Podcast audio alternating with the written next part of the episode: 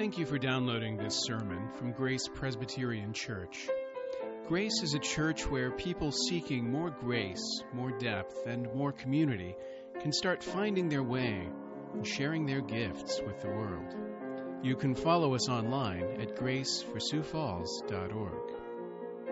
This account that we've been meditating on by the Apostle John is an eyewitness account to the events surrounding the death of Jesus. And yet, eyewitnesses don't always see the significance of the things that they've witnessed. Sometimes you need a little distance before you understand what's going on. Sometimes you need someone to explain it to you after the fact. The people closest to Jesus, the ones who witnessed his death, needed time. And they needed explanations as well. They didn't understand the significance of everything that had happened to Jesus. They thought they had seen an execution, when in fact they had seen a sacrifice. They'd witnessed an act of injustice without realizing that it was also an act of atonement. They thought the crucifixion came out of nowhere. Just a week before, the crowds that called for his crucifixion were cheering for him as Messiah. It seemed as if his death, his unpopularity, his condemnation had come out of nowhere, and yet they did not realize it had been prophesied from the beginning, which is why Jesus, when he returned, had to teach them. He had to show them, like he showed the disciples on the road to Emmaus, who were shocked by what had happened. And Jesus led them by the hand through the Old Testament, through Moses and the prophets, and showed them that none of it should have been a surprise and that all of it was necessary. And we've heard John's account of the crucifixion, but have we understood it? We know what happened. Do we know why it happened, or why it had to happen? The answers to those questions, God gave them far before these events in Jerusalem took place. In fact, what happened that day when Jesus was crucified was not just the beginning of a story, it was also the end of a story. God was bringing to fulfillment something that he'd been prophesying and anticipating and telegraphing from the very beginning. From the very beginning, God had been signaling what he intended to do and what all of it meant. If you think about the first act of worship that's described to us in any detail in Scripture, you think back, what was the first worship that we really see, that we would recognize as such? And it's in Genesis chapter 4, a chapter after the fall, when Cain and Abel offer sacrifice to God. We learn some things there. The worship wars begin right there in Genesis 4, because one sacrifice is acceptable and one sacrifice is not. But the world had changed. The world of Genesis 4 wasn't like what had gone on before, because sin had entered in. And now that sin had entered the world, sacrifice was a necessity. As long as there was sin, there would have to be sacrifice in order to cover it. This was the new reality with which human beings lived. And not only was a sacrifice required, but as we see in the story, the right sacrifice is required. It matters what kind of sacrifice is given. This first act of worship isn't an expression of feelings of adoration. It isn't Cain and Abel expressing how they feel about God. The sacrifice is something required of them as a consequence of the sin that has entered in. After sin, there would have to be sacrifice. God continues to tell this story as we see the story of sin in the world and the righteous sons of Seth in competition with the sons of Cain. And we see that that righteousness is all but snuffed out, is preserved in the family of Noah, and then in the story of the patriarchs and God's faithfulness to Abraham.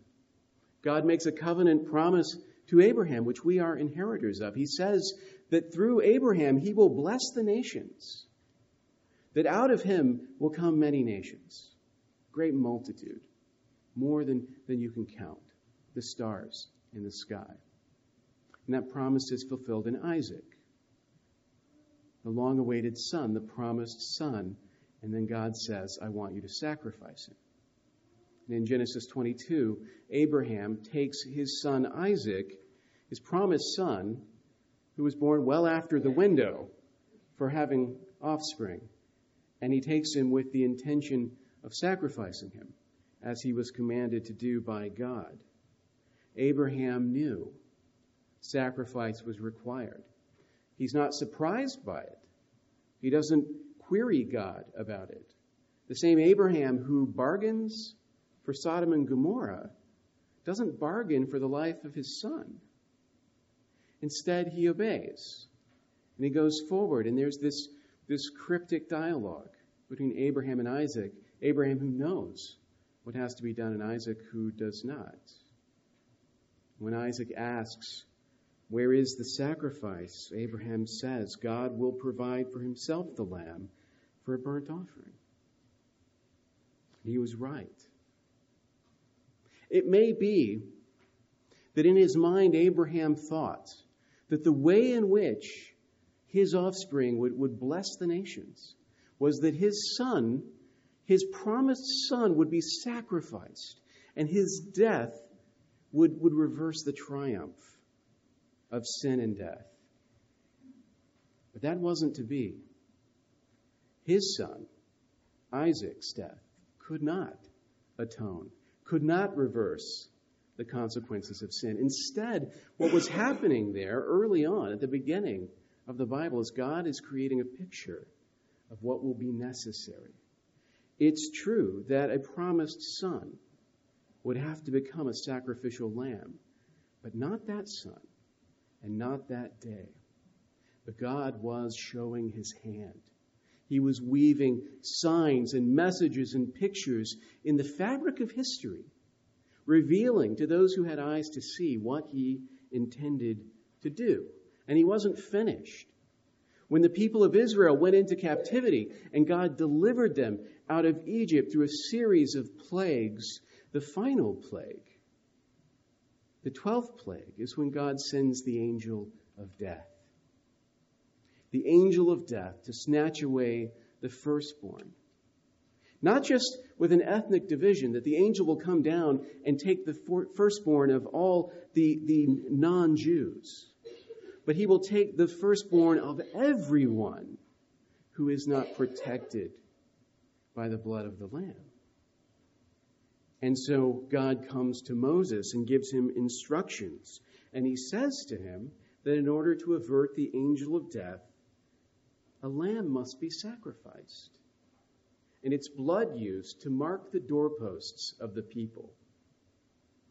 And God says in Exodus 12, the blood shall be a sign for you on the houses where you are. And when I see the blood, I will pass over you. This was history. These are real things that happened to real people in time. And at the same time, on top of that, God was revealing what must be, the things that must come. Because the sacrifices that were required throughout the Old Testament were not adequate for the task of reversing sin. There was only one sacrifice that could do that. And it was the sacrifice that Jesus made the day that he was crucified. People who witness things don't always know the significance of what they've seen. They don't always understand why what happened happened. They question and they doubt. But occasionally God gives eyes to see, to understand. At the beginning of the Gospel of John, there was a man who had eyes to see. There was another John who had been sent as a forerunner to prepare the way for Jesus to come. When John looked and he saw Jesus approaching, he recognized not only who he was, but what he was here to do and what it meant, the thing that he would do. And John the Baptist spoke these words, "Behold the Lamb of God who takes away the sins of the world."